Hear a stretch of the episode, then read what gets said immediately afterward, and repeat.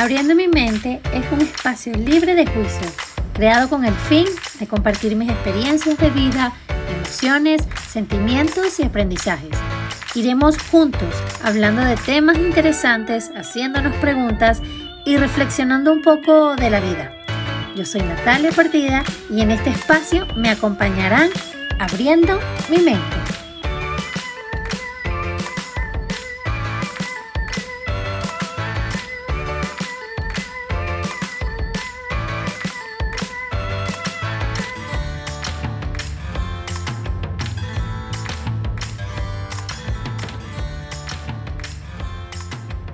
Hola, bienvenidos a todos a este nuevo episodio. Es un episodio muy especial porque es el primer invitado que tengo, entonces estoy muy agradecida y muy honrada de que esté en Abriendo Mi Mente. Él es compositor, autor de varios libros, es facilitador certificado en mindfulness y bueno, tiene una comunidad muy bonita que se llama Meditantes. Bienvenido, Pedro Campos. Hola, Nati, muchas gracias.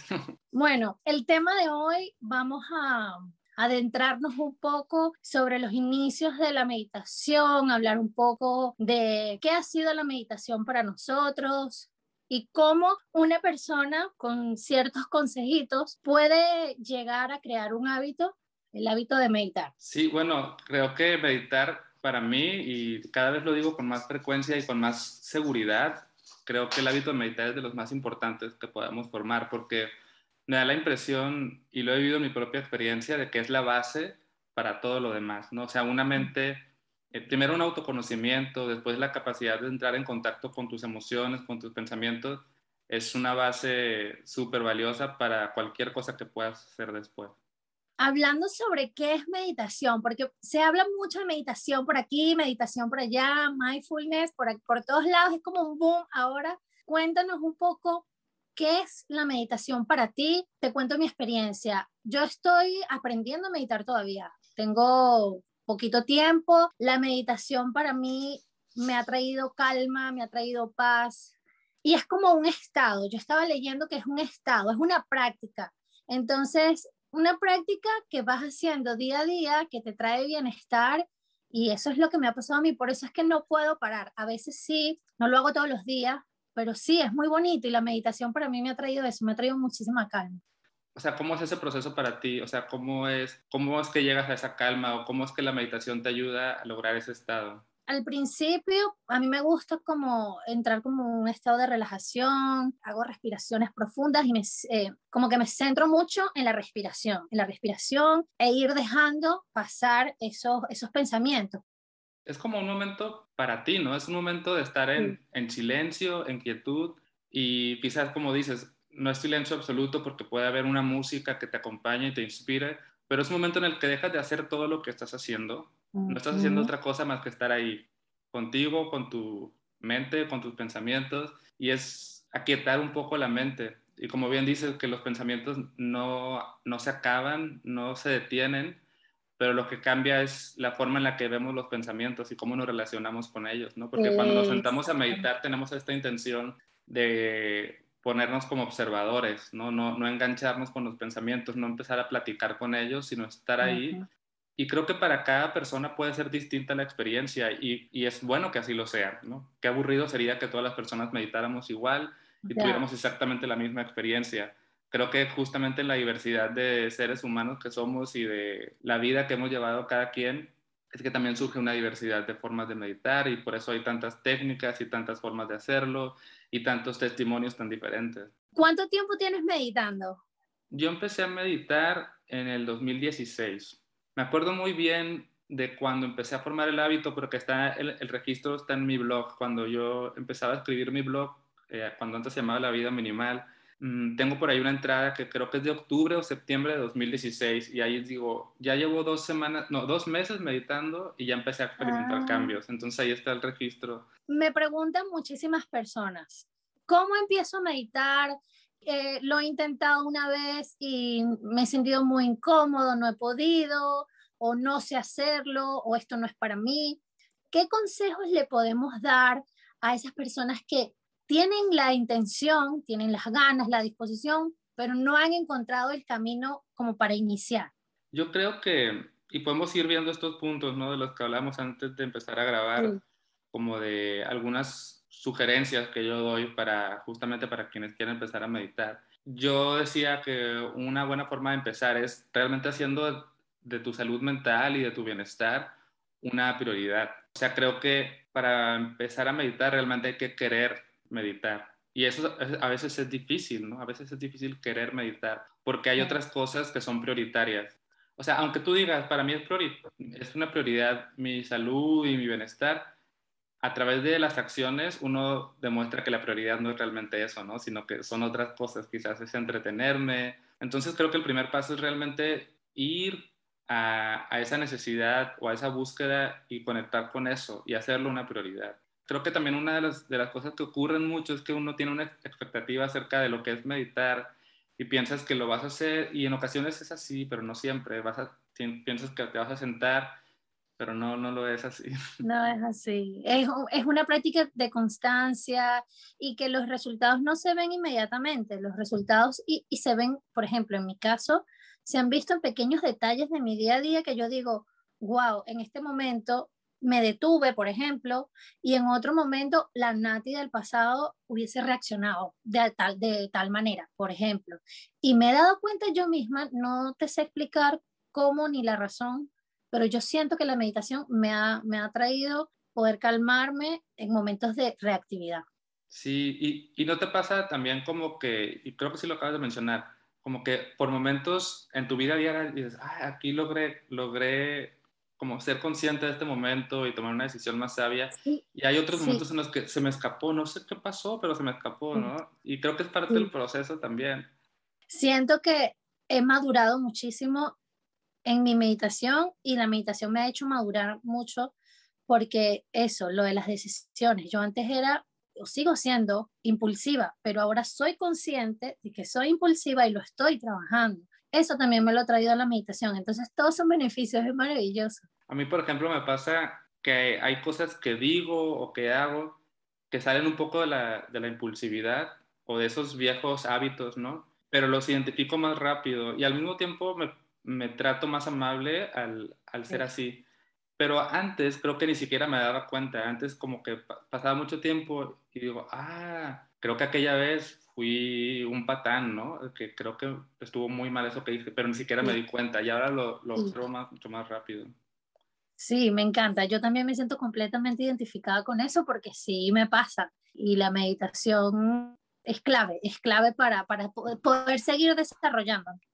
Sí, creo que es importante porque, como mencionábamos hace un momento, podemos tener alguna percepción de lo que es la meditación o alguna idea, y creo que es muy beneficioso realmente conocer un poco más. Claro, sin estancarnos en el aprendizaje infinito y nunca pasar a la acción, pero sí tener un poco más de conocimiento de qué va esto, quizás leer un par de artículos o de libros, o tomar algunas clases, y creo que también es buena idea, y creo que eso luego va con el siguiente punto, que es como conocer diferentes opciones, ¿no? O sea, y de una vez lo voy a conectar, porque mientras investigamos y aprendemos, nos damos cuenta de que hay distintas formas de practicar, y el tercer punto que yo compartí aquella vez era encontrar una que te guste y que funcione para ti.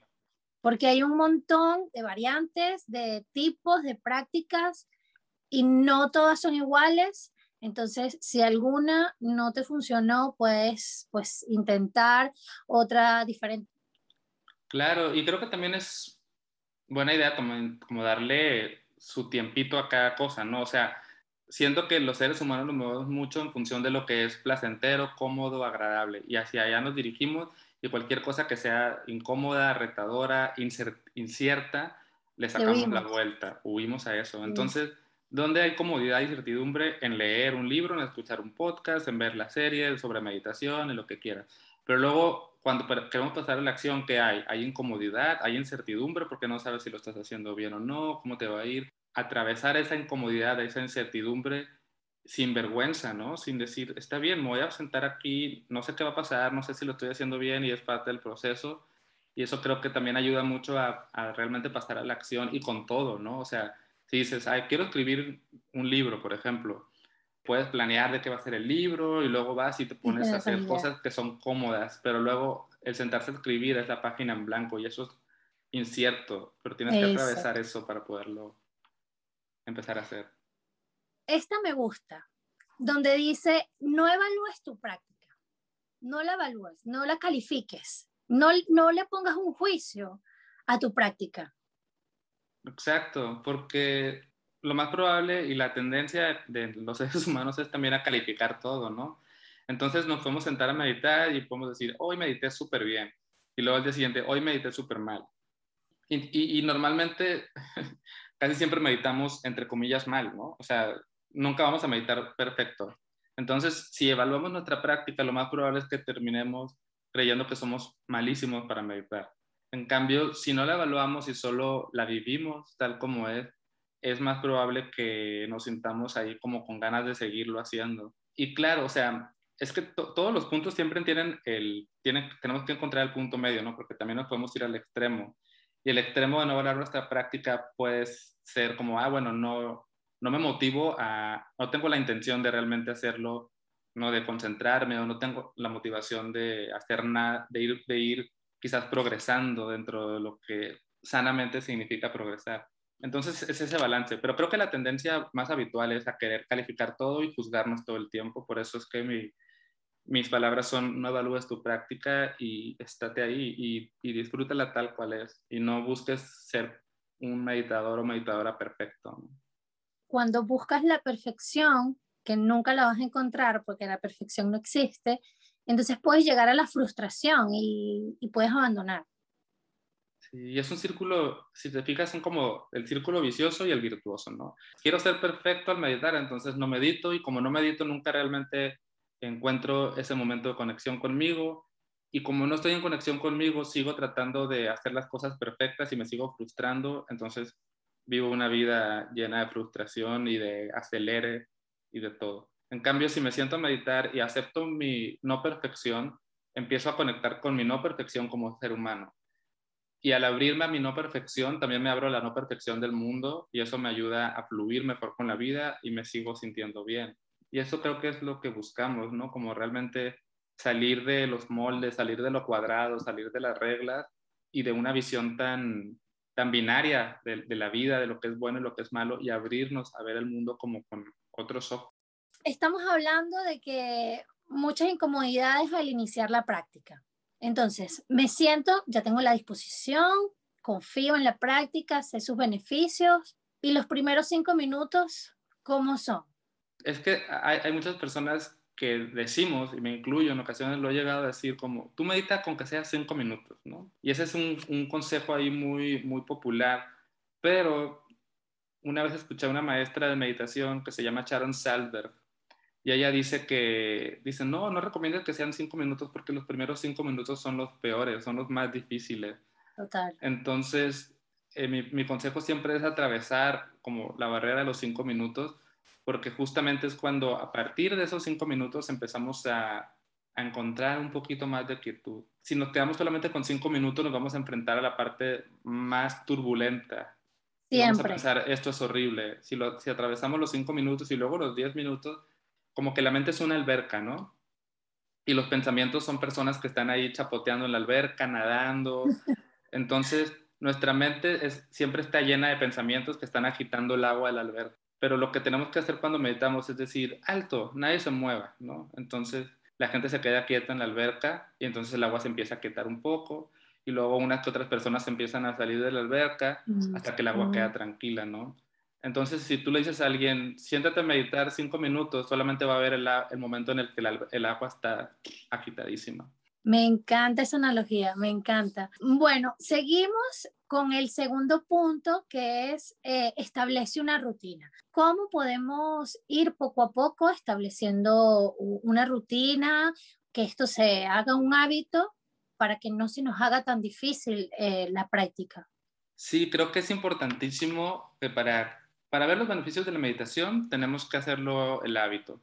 Para hacerlo el hábito tenemos que agarrar ritmo y constancia, o sea, realmente empezar a hacerlo hasta que nos acostumbremos y que se vuelva algo como muy instaurado en nuestro día a día. Entonces mi propuesta siempre es incluir una rutina que podamos respetar, obviamente con la flexibilidad necesaria, ¿no? Y a esto yo le agrego que es importante encontrar cuál es el mejor momento del día para cada persona para meditar y cuál es combinado con el tipo de práctica que le funcione. Entonces hay quienes perfectamente pueden decir, mira, a mí lo que más me funciona es despertarme y lo primero que hago es meditar. Hay quienes dicen, no puedo porque tengo hijos y los tengo que despertar y vamos a ir a la escuela. Bueno, y alguien puede decir, a mí me funciona perfecto en la tarde porque es la hora en la que me quedo sola en la casa y todo el mundo está en otras cosas, ahí medito. O alguien puede decir, antes de dormir es mi meditación. Entonces es encontrar ese momento del día en el que es más fácil que realmente cumplas con tu meditación. Solamente agregar que encontremos también un espacio donde meditar en el mismo lugar, siempre a la misma hora, pero ojo, con la flexibilidad, porque si no tenemos flexibilidad y un día no meditaste a la hora que normalmente meditas o el lugar donde normalmente meditas está ocupado por alguien más, podría convertirse en un pretexto para decir, bueno, no, hoy no medito porque no están las cosas ideales. O sea, cuando somos poco permisivos con nuestra rutina, cuando nos gusta que las cosas sean de alguna manera perfectas, ideales. Es cierto, es muy importante eso de la autocompasión, porque si no, luego nos latigamos, ¿no? Y nos culpamos y eso no nos motiva de ninguna manera, o por lo menos no nos motiva desde un buen lugar. Entonces sí, creo que es buenísimo eso de la autocompasión durante nuestra propia práctica, ¿no? Si me estoy notando que estoy muy exigente conmigo mientras estoy ahí en silencio, o si me estoy privando de dejar que ciertas emociones se manifiesten, también autocompasión, amabilidad y gentileza. El siguiente punto que vamos a tocar es atrévete a experimentar la incomodidad. Hablamos un poquito al principio sobre la incomodidad que sentimos al momento de practicar. ¿Por qué es importante para ti que transitemos esa incomodidad y qué beneficios crees que pueda traer después de esos minutos incómodos? Creo que el silencio y la quietud lo que hacen es ponernos cara a cara con nosotros mismos, tal como somos. Y a veces no queremos vernos a nosotros mismos tal como somos, eso nos incomoda. Entonces solamente cuando atravesamos esa incomodidad es que podemos empezar a amarnos, ¿no? Y empezar a amar el silencio y empezar a amar la quietud, porque la primera reacción siempre es un rechazo.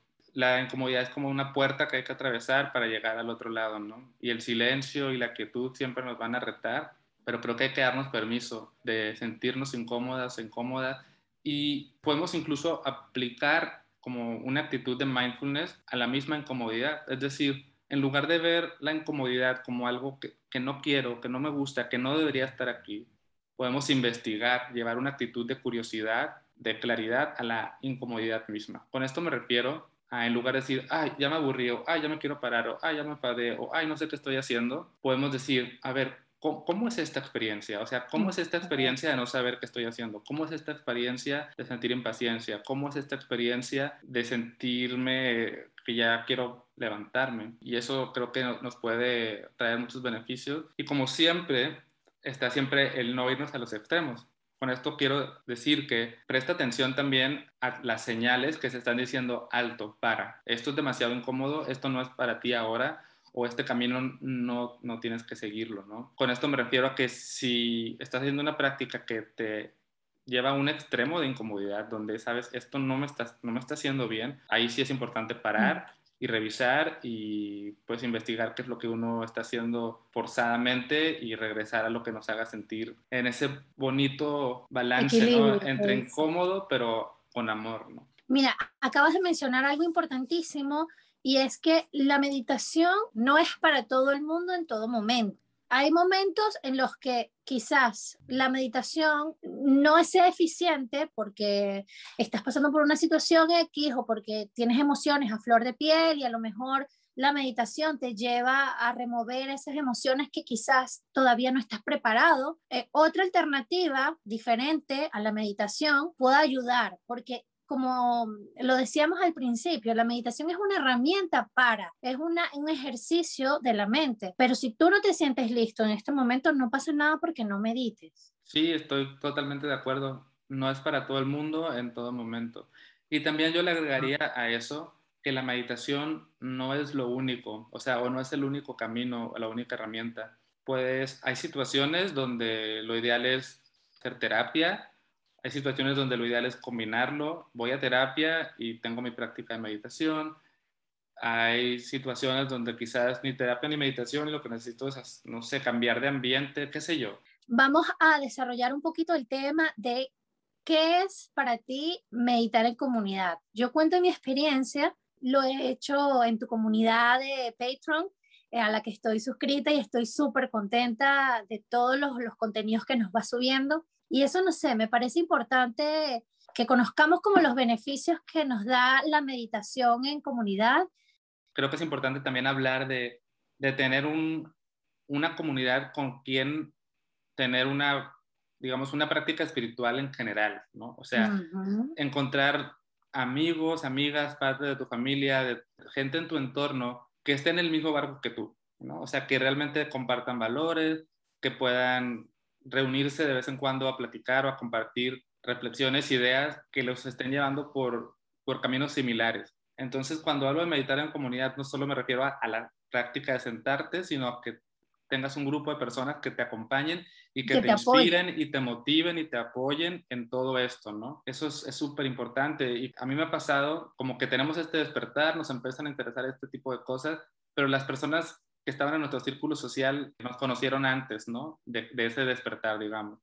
Entonces, de repente nos sentimos ahí como el bicho raro del grupo y es importante también empezar a buscar otros grupos. Para mí, la comunidad en la que tú estás, la de Patreon, es muy valiosa. Es mi grupo, es mi comunidad. Cuando digo mío, no me refiero a que están ahí por mí, sino que yo soy parte de ahí y me sostienen también. Entonces, para mí eso es muy importante. No, y que somos animales de comunidad, somos animales sociales y mientras más compartamos entre nosotros, mayor riqueza y mayor enriquecimiento, tanto espiritual como emocional, educativo. Todo esto se logra teniendo paciencia, siendo perseverantes, siendo compasivos con nosotros, y no es fácil al principio, por lo menos no fue fácil para mí, pero una vez que le agarras el truquito, se convierte todo mucho, mucho más fluido. Claro, paciencia pues es saber que las cosas toman tiempo y que los procesos pues son procesos y que son infinitos, ¿no? Son impermanentes e infinitos, e infinitamente impermanentes. Entonces, es voltear la mirada hacia ver las cosas cambiar poco a poco y estar bien con eso, no querer resultados rápido. Entonces, meditar no es algo que te da resultados rápido. Y no es una meta. Qué loco, ¿no? O sea, ¿cómo es que te metes a algo que no te va a llevar a ninguna parte y mucho menos te va a llevar rápido? Es algo donde no vas a llegar a ningún lado y te va a tomar mucho tiempo. Ahí está la magia de la práctica. Sí, es muy bonito y creo que todo lo que, digamos, el trato que le entregamos a la práctica de meditación, las actitudes que tenemos que traer al cojín de meditación, poco a poco esas actitudes, y con esas actitudes me refiero, por ejemplo, a la paciencia, a la gentileza, a la amabilidad, al no juicio, todo eso no solo se lo entregamos a la meditación, o en realidad no se lo estamos entregando a la meditación, sino que nos lo estamos entregando a nosotros. Como nosotros lo tenemos, lo repartimos. Entonces, exacto. O sea, lo que estás haciendo en el cojín de meditación no lo estás haciendo ni por la meditación en sí, ni siquiera lo estás haciendo por ti, lo estás haciendo por algo mucho más grande. Pues bueno, ya hemos llegado al final de nuestro encuentro. Ha sido un placer, un orgullo para mí que hayas aceptado la invitación, te lo repito una vez más. Encantada de compartir mis experiencias, de que nos hayas instruido y acompañado en este camino, en este caminito. Gracias, muy bien, me gusta. A mí siempre me gusta hablar de estos temas porque yo podría estar aquí horas. Encanta. Claro, además, no es como que me la pase hablando de esto porque no todo el mundo quiere escuchar de esto, entonces cuando tengo la oportunidad de hablar, pues yo feliz. Hemos llegado al final del episodio. Gracias a los que se quedaron hasta aquí. De verdad, los apreciamos muchísimo. Nos vemos en un próximo episodio el próximo domingo. Adiós.